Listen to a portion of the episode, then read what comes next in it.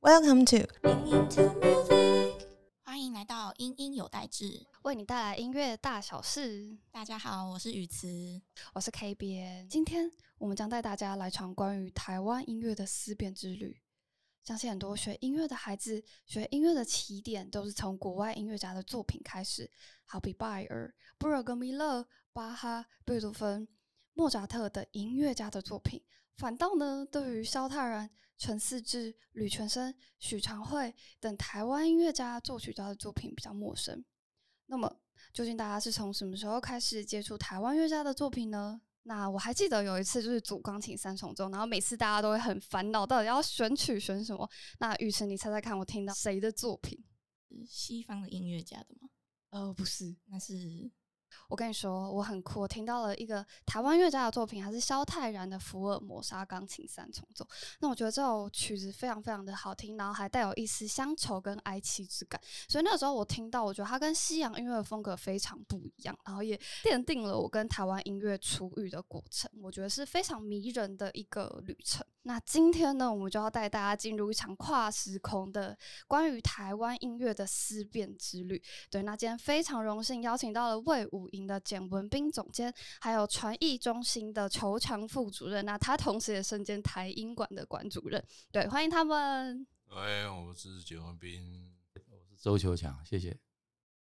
我相信听众朋友对台湾音乐稍微比较不熟悉，那就想要再麻烦两位给我们多多介绍。那首先第一题呢，想请主任替还不熟悉的听众朋友们介绍一下，究竟台湾音乐馆在做什么呢？我们台湾音乐馆是属于国立传统艺术中心下面所属的一个派出单位，主要的业务是要收集我们台湾的音乐史料，然后我们借着多元的展演跟教育推广，来让更多的认识我们台湾音乐文化。的重要性也是我们主要的业务，希望推推动传承。那听起来的话，感觉会是台湾音乐馆，当然主要就是要推广台湾音乐。那也很好奇，就是因为我常常在找资料的时候，我就会看到台湾音乐馆它的标语是“台湾音乐从这里开始”，是非常常见的一个 slogan。那就是想请问两位来宾，是如果听众朋友对台湾音乐有兴趣，甚至是想深入琢磨的人的话，你们会建议可以从哪里开始的？台湾音乐从这里开始是我们音乐馆的一个标语了哈。我先说明，就是说，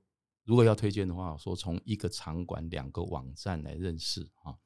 那一个场馆就是我们台湾音乐馆，台湾音乐馆现在在台北市林啊，有一个戏曲中心，在那前面有一个单独的一栋建筑。那我们的二楼是一个音乐馆的展场，常设的展场啊。那那边有很多丰富的音乐图书、影音，还有一些资料，还有我们收集到的相关的台湾音乐的一些作品的一些典藏。那如果想要去那边，就可以看到，我们可以欢会非常欢迎大家啊到现场去，到那边就可以看到很丰富台湾音乐的整个历史跟相关的作曲家或音乐家的一些资料哈。那这个场馆之外，我们另外开了两个网站，因为现在大家都用网络嘛哈，然后进入这个呃科技科技的时代，我们的资料库里面有两个很重要的资料库，一个叫台湾音乐群像资料库，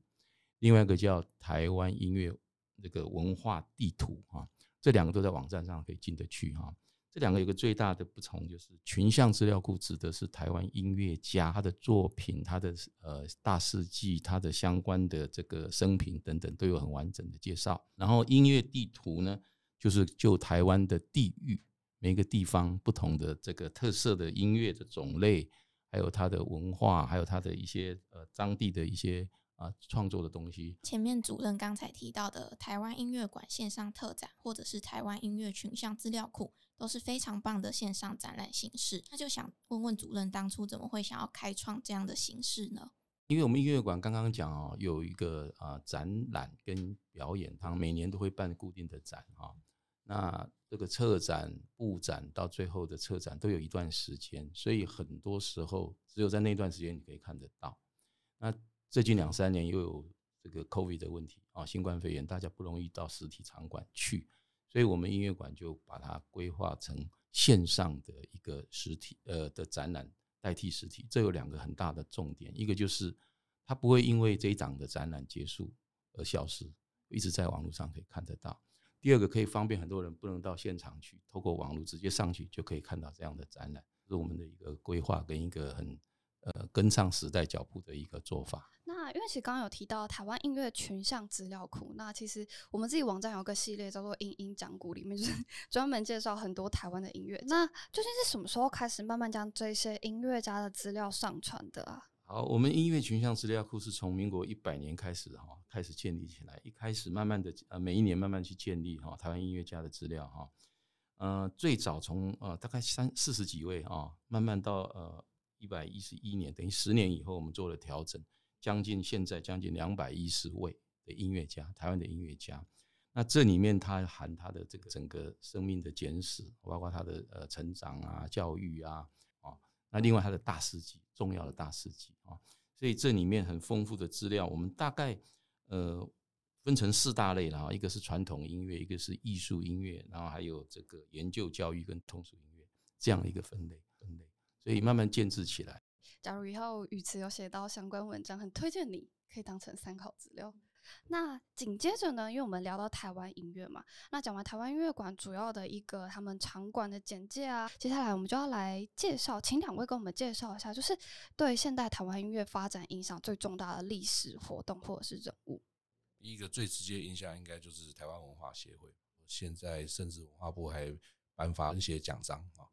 那另外就是在民歌采集运动啊，就是说许长惠和史维亮老师有推推推动，然后一直到呃七零年代八零年代开始有很多域外的音乐家返台，作曲家返台，然后他们开始为了他们所追求的音乐的风格，纷纷去成立规模不大的这个协会、学会或是就是表演的组织啊，就是来。来推动这些音乐的发展和欣赏，但是其实我们还有一些小小的东西，当然，比如说我们就不能忘记文件会的成立，那一直到文化部，那其实它也某种程度也推动了这个音乐的发展，然后还有讲了十几年还没有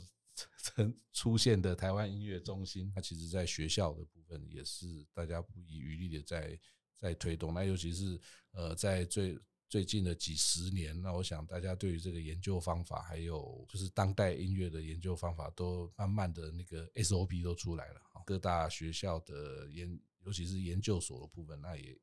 不断的在推动。那尤其是很注意在台湾的这些作曲家，而不是只是全球的。哈，那那事实上台湾有一些有一些一些精彩的作品，它也是值得像比如说台湾音乐馆这样子去去典藏、去研究。甚至要去评论出版等等的。六零年代的时候，许长惠老师跟史维亮老师等一批音乐家，他们学从国外学音乐回来，他们有一个思考，就是说我们需不需要台湾自己本土的音乐，或者是要让我们本土音乐被更重视、被发现哈。所以他们当时做了一个民歌采集的这样的一个运动啊，做了一系列的整理。那甚至于呃，这个有一个很重要的关键，就是台湾音乐馆。当时在那个年代，他们也希望要一个台湾的民族音乐中心啊。那后来文建会在一九九零年的时候成立了，就台湾音乐馆最早最早的一天生啊。那这个也是啊，他们催生出来的，所以才会有现在台湾音乐馆用政府的力量来做编制，来做相关资料的采集。而且刚刚有提到的，就是民歌采集运动，对，他也发掘了像是陈达等，就是非常现在很重要的音乐人，所以我觉得真的是历史赋予了现在很多意义。紧接着呢，是想知道，就是我们刚刚刚好有讲到台湾音乐的部分，想问问两位来宾，就是有没有什么台湾乐家的作品是你们自己特别喜欢，想要推荐给听众朋友的？要作为一个指挥，我当然要说，只要我要的作品跟作曲家都是我最喜欢的。因为你一定要全力去投投投入，然后要把最好的一面把它展现出来，然后怎么样去探究作曲家他在创作的时候的原意。我我这边是这样讲了，就是说我们很多音乐家其实都很有特色，我们也办过很多的音乐会哈。我只是举几个例子了哈，比如说像我们办那个郭志远的音乐会哈，他很特别啊，他这个将台湾的元素放到他作品里面，那里面有一些曲目我是。啊，举个例子哈，比如说我们有一个管弦乐曲，里面有这个台湾呃民间的音音乐的传统的戏曲的因素在里面，还有一个那个它是呃类似交响曲的 A 调，它有唐山过台湾这样的，从以前到现在几个乐章这样子。那最特别、最特别，我们那场音乐会的后面结尾的时候，有一场哈，那个他的一个安口曲，它叫《前进台湾人》，这有点像进行曲，这是一个代表性啊。那另外像我们去年也办陈思之哈，他有创一些宗教的一些合唱曲。陈思之他很酷，就是我印象中他应该还有成立一个橄榄球队，然后他也是一个最暖校长的一位音乐家。对，所以我觉得其实从这种边边角角的有趣的面向来认识这些台湾音乐家，我觉得也很有趣，然后再进而认识到他们的作品。台湾音乐馆里面已经累积了非常多件的手稿跟音乐文献的典藏，那其中有没有主任自己印象最深刻的手稿或者是典藏相关的人物呢？好，我们到目前为止大概有两万两千呃七百七十件的文物入场，那这些东西都很多也很丰富哈。那里面有黑胶啦、黑胶唱片啦、盘带啦，那也有音乐家的文物、他的照片，还有一些呃他私人的一些笔记啊，都蛮珍贵啊。有一位叫曾仲颖啊，这个这个人是一个很特别的人哈，他是从呃大陆跑到台湾来，然后呢，他不是学音乐科班出身，然后。他还当过海盗，因为那时候有二二八的一个恐怖事件，他又被抓起来，差一点抓去枪毙哈。这是一个很传奇的人物了哈。然后后来就开始做很多的创作编曲。这个创作编曲里面呢，他有歌子戏的那个杨丽花的歌子戏，有新编的那个曲曲调曲目，比如说有一个叫《状元楼》，非常有名。你们如果有看年轻人看那个《铁狮玉玲珑》，有没有？彭孝许许孝顺、彭佳佳那个音乐就是他那时候做的。那他又有做流行音乐，像有一几个老的歌了哈，什么一颗流星呐哈，台语的哈，蓝色的梦了哈，他也有做电影的配乐配曲，啊，他也有做广告，还做歌谣，所以这个人是是传奇人物，而且是多才多艺啊。那时候我们也帮他办了展览，也有办了呃音乐会，好酷哦，还当过海盗，我觉得真的有种回到历史的感觉。紧接着呢，想请问一下总监的部分。就是呃，刚刚总监有讲到，就是你指挥过很多台湾音乐家的作品嘛？那你有没有自己觉得，就是台湾音乐之于世界，有没有哪些推广上的难题好，这里先补充一下，刚刚我们讲到类似的，就是说在这个台湾的作曲家的部分，其实呃，目前的国立台湾交响乐团在它的前身，不管是省立交响乐团的时候，其实他那边就做了一个很重要的事情，他聘请了驻团作曲家。或是说聘请作曲家，特地呃，就是给他一个固定的工作，让他要帮乐团作曲跟编曲。然后我想这个是等于是在台湾是第一个，像现在在国际上任何的大型的交响乐团，通常都会有一个驻团的作曲家，透过这个两边的互动，然后来鼓来催生出更多优秀优优秀的作品啊。那那省立呃交响乐团现在的国台交，其实在很早之前就做这样子的事情。然后，那在目前国家交响乐团 NSO，那从我在当音乐总监二零零二二零零一年到零七年这个中间，其实我们也开始就是每年都每年都固定委托作曲家来创作。那目前就是 NSO 这个计划还是一直在进行。那同时也跟国家两厅院合作，也有出版这个。国内作曲家的演奏唱片，那作为一个指挥哈，那当然我就是第一线，当然就是要演奏台湾的交响乐、管弦乐的作品。那我觉得它的困难之处只是在于你要不要嘿啊。那我就是过去，因为我的工作都还蛮固定哦，在德国莱茵格郡，然后在台湾就是在 NSO，然后日本太平洋音乐节，那客席的客席指挥的时间就比较少啊。但是我也因为比较少，所以我一开始就有一个就有一个愿望啦，或者说自己给自己的一个 SOP，就是我每一场演奏一首台湾的作品，或是那一场的独奏家、独奏音乐家是台湾来的，就是台湾，因为台湾的管弦乐作品除了少数以外，呃，基本上它的篇幅都不会太大，所以其实是在你安排曲目的时候是其实是蛮好操作的。蛮你蛮好去安排，你不会说啊，我要我想要演呃某某某的作品，但是它的曲长四十分钟，哇，那这样子很很困难哦，要怎么安排？那其实有大部分的作品都是比较小小篇幅的啊，鼓励我们年轻的指挥家啊，就是如果你有机会在国外演出的话，哈，就是考虑演一些台湾作曲家的作品。而且我觉得应该演的当下也蛮感动的啦，就是有种推广自己故乡味的感觉。哦，对了，我讲了讲一个故事哈，就是我们在香港的光华新闻文化中心，他们那个时候每一年都有办那个台湾乐，啊那一年他们就是说要邀请我去去指挥，就是在那一次的前几年，曾经有一次要安排，就是国立台湾交响乐团到香港去演出，那一次的安排是有还有连同其他的活动。那但是很可惜，那个其他的活动的部分就被取消啊，所以以至于这个案子后来就停停摆。就那我就说，那我们就回复那个时候要做的啊。我说当时的资料都还在哈，那或许有几个曲子可以抽换哈，因为我们那个时候安排的是还有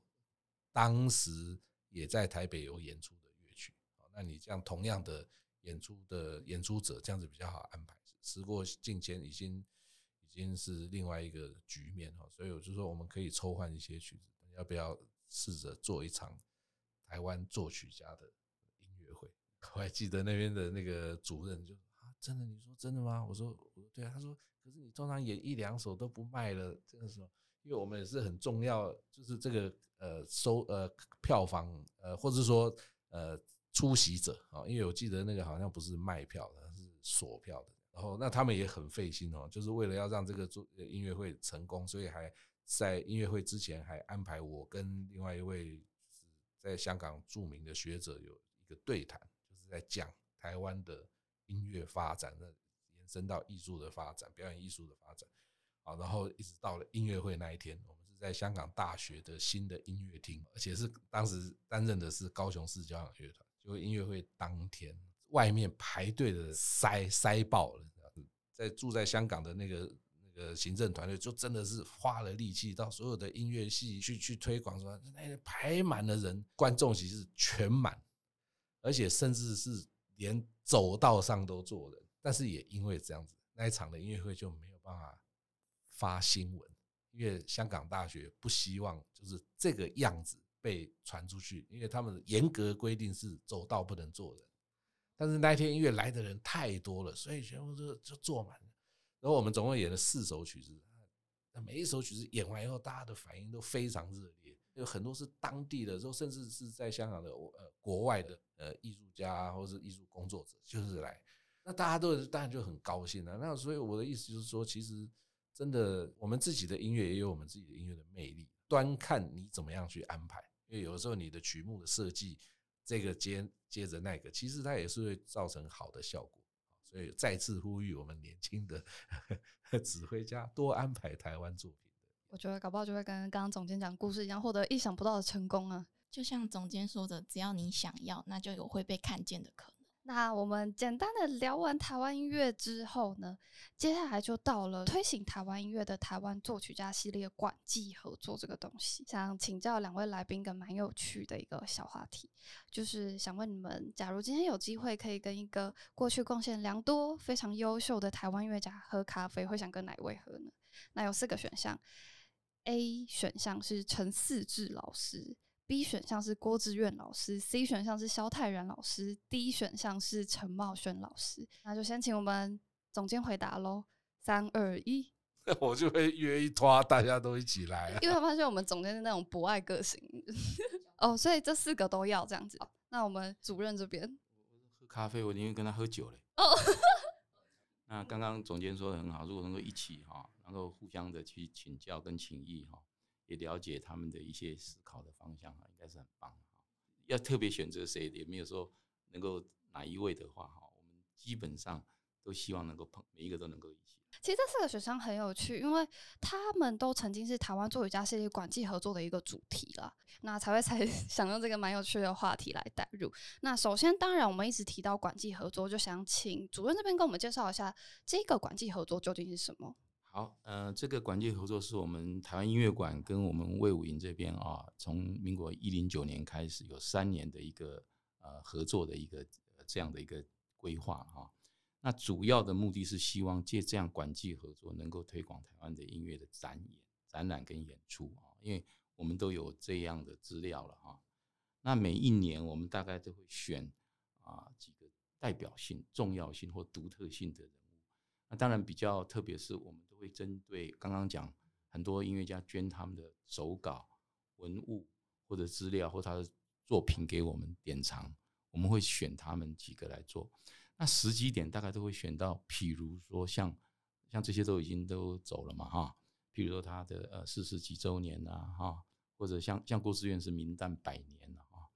那前面主任有提到，就是有举办了这么多音乐会的经验，那可不可以跟我们介绍一下策划系列音乐会或者是相关音乐家人物展览有没有一套 SOP？啊，基本上就像我刚刚讲，我们会先就我们收到这些音乐家的捐赠的一些资料，或者是手稿或者乐谱，然后做整理啊。那我们在整个遴选或者是在年度上的考虑的时候，我们做一个主轴或是标题的规划。那当然会有策展啊。那整个的这样的 SOP 是会就我们刚刚讲的以捐赠的这些音乐家前辈的东西为主。那么我们也会去看看这些东西有没有就是配合到年度，比如说像今年有一个世界客家博览会，苗栗有一个客委会的一个场场域，那正好有一个音乐家徐松龙老师就是苗栗的，他做了好多那边的苗栗的学校的校歌啊，然后童谣啦，还有当地的一些呃他们的特色的一些音乐，我们又办了他的一个展，就是从中找出连接，对，有连接的关系。那紧接着也想问一下，就是我觉得像这种台湾作曲家系列的管际合作，就毕竟跟台湾的故乡有关嘛。那我觉得这种本土情怀都还蛮容易让大家会觉得蛮感性啊，然后会可能会比较有一些情绪上的一些回馈。那也很想请教主任这边，就是办过来有没有什么样就是印象深刻的回馈？好，呃，应该这样说，大部分的呃音乐家或者前辈捐赠给我们，我们帮他很精心整理以后哈。他的家属和他相关的人士都觉得说很有很感动，而且觉得很有价值。为什么？他东西人会走，可是他东西可以永远的留长，永远的典藏留住啊，让大家能够知道。那以去年我们办陈思志老师、陈思校长音乐会为例哈，他后来移民到美国洛杉矶了。那我们当时想要办他这个展或音乐会的时候，我们也收到他有一些资料、一些捐赠的东西，我们也收到。我们有策展，然后再筛检。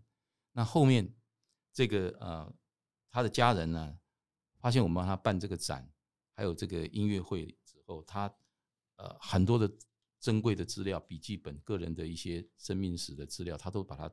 都是提供给我们，捐赠给我们哈。那中间呢，呃也很特别的，比如说他自己一本笔记哦，是在一九二七年快快一百年了。那我们收到，我们也觉得哎很很特别，是他手写的东西。很仔细的记载一些他的观念啊、想法、背景，然后我们就跟中研院的台湾史研究所合作，他们一看到这个资料，也觉得说，哎，这个算是蛮好的一个资料，文物的资料，所以也在准备呃做研究的价值，所以这个对我们来讲，对音乐家来讲都是蛮正面而且有注意的东西。那总监这边有没有收到什么也是很印象深刻的回馈？因为其实每一位音乐家、每一位作曲家，他都是人。我作为一个指挥，在准备一些乐曲，我会去读很多史料，就尽量不管是台湾的或是或是西西方的，看很多，不管是他的手稿，他的一些历史文献，从中中间去找。呃，讲一个例子啊，莫扎特，你知道在在在西方就是有一个转折，他就出版了一套，就是他的书信全部在里面。好，所以不管是跟谁的啊，就是他们全部就想尽办法把它收收藏然后。出版让每个人都可以看得到，那这个像这一类的东西就非常的重要，因为你其实可以从中间的蛛丝马迹，因为我想这个应该也是中研院他们看到那个陈老师的那个东西的价值，就是你可以去找到，不管是当时的风土民情，那那对于我们来讲，当然很重要的是这个作曲家到底在想什么，然后然后有一些东西，那有很多东西其实是会无意识的反映在他的作品上面。我们最起码的就是除了演奏之外呢，那起码展览，因为有时候你看到他的东西尤其是手稿因为就是就像我们写写写东西，就是你看到他怎么去写，那很多不是算命，就是叫你写字，然后看你怎么写，对啊，那那我们不是在测字啊，但是就是看到这个作曲家他自己亲手留下来的东西，其实是可以让你有一个想象，那一个想象说，哦，那他可能是什么样的人。如果最好就是有照片啊，或者说或者说他在读的书等等的，这样就是就是让大家除了说只是欣赏他留下来的作品之外呢，其实也是从其他的生活上的蛛丝马迹去认识这位人物。我们讲一个讲一个故事，就是我们在做郭之月，那我们那时候其实获得了很大的支持，就是那个郭老师在当地的一个一个协进会的支持。那我就去了一趟，然后就就觉得他就很热心，就带我去他的旧家，然后他们就跟我讲很多他的故事。他们也是从当地的耆老，然后从上一代就是留下来做那个口述呃记录、口述历史的记录，那那那。就是他们都研究出来，哎，郭老师每天，因为郭老师是生活非常严谨的人，他每天几点几分一定会出现在哪里，然后他一定会到哪么银行，然后去看报纸，然后看什么几点他一定会回来，说那，然后去看他的书房，在读的书跟乐谱，看他在其他的书上面做的注记，他们就是用他们自己的力量想办法把这些东西都保存下去。但是重点就是说，我们我们的初衷呢，台湾音乐馆跟魏武营都是希望就是说。不是只有欣赏，听完听完一次就结束了。我希望就是说，这个人你要是认识的是这个人，台湾戏曲中心启用以后，就是他们在那边就比较固定的这些这些活动的策展啊，然后音乐演出。那我就想说，哎，那我们在台北做，那其实高雄如果有机会把这个东西弄下来，所以其实是我们主动去跟台湾音乐馆提，就说，哎，我们要不要来合作？我对刚刚就是总监讲到手稿那个，就是从蛛丝马迹去认识一个人，我觉得还蛮有感的。对，尤其是像现在这个时代，我觉得就是科技非常的进步。对我觉得其实相对来说，也许手稿留下来机会会比较少一点点。那接下来呢，我们就来到今年的主题人物。陈茂轩老师，对，那我先讲讲我对陈茂轩老师的初印象好了。就那个时候高中考大学的时候，我相信很多音乐班学子都跟我一样，手上会抱着一个志凡教材。对，那志凡教材当然就是陈茂轩老师的一大的著作。对我觉得对考试非常非常的有用。对，那我也很好奇，两位来宾对陈茂轩老师的初印象是什么呢？其实我小时候就认识陈。因为我当时在念三年音乐班嘛，然后他就是其实其实他其实很鼓励学生创作，那我就好像就是开始对那个有一点有一点兴趣，然后他讲话就你知道，就讲话很好听的，就是有一点点磁性，然后然后就是很很很温温和，不是温柔温柔听起来怪怪啊，还很温和，然后就是就是一个很和善的长者这样，然后他会用钢笔写，那你就听到那个他的。也很安静，他家非常非常安静，只有听到他在抽烟斗那个的那个声音哦，要不然就是他那个笔钢笔写在那个谱纸上面，而且他那个纸是比较厚一点点的哦。我后来我就非常喜欢这种声音，就是这一生里面第一杯浓缩咖啡就是他给我的，可能当天晚上没有睡觉，我已经忘记了，但是就是从此奠定了，后后来就一直固定喝浓缩咖啡。应该讲陈老师对台湾音乐的贡献两个大部分哦，一个他的作曲啊，创造很多的这个编曲哈，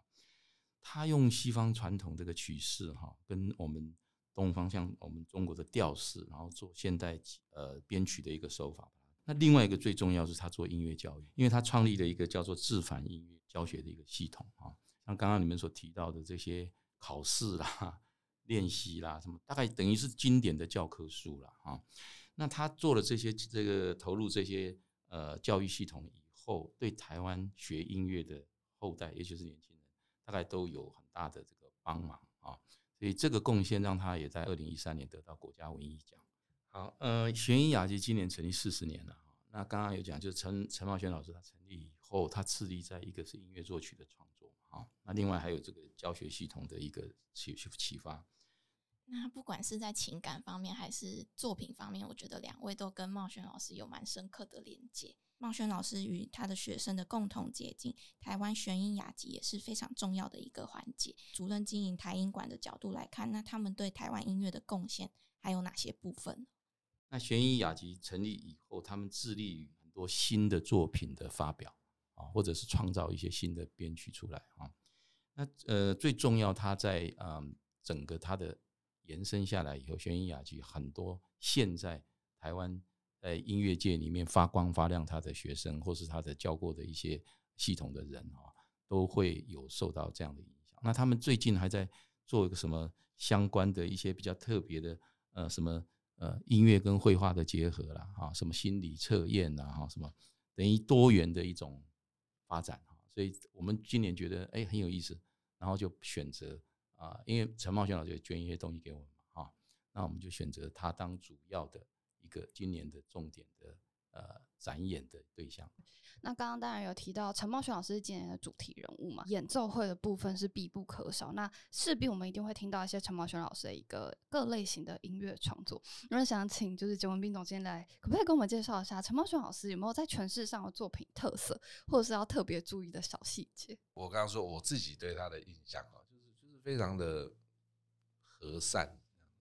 我自己的感觉啦，就是说他在创作，他其实也是很和善。那当然，就是我们可以发现，其实呃，就是我们很多前辈的，或者说甚至现在还在世的一些作曲家，他们其实都都一直致力于，就是说东西方的元素的结合，结合之后再去开创出一些新的东西。哦，那像陈茂轩老师，他也有提出，不管是在什么音阶上面，他自己也也有一个他的自己独到的一个研究的这个成果。那个时代都一直到后面，就是大家其实一直都在找的一个东西哈，不管是就是直接把它贴起来，或者说我贴起来以后，我把它融合以后，就是打掉重练，再创出一个新的东西。那这个实验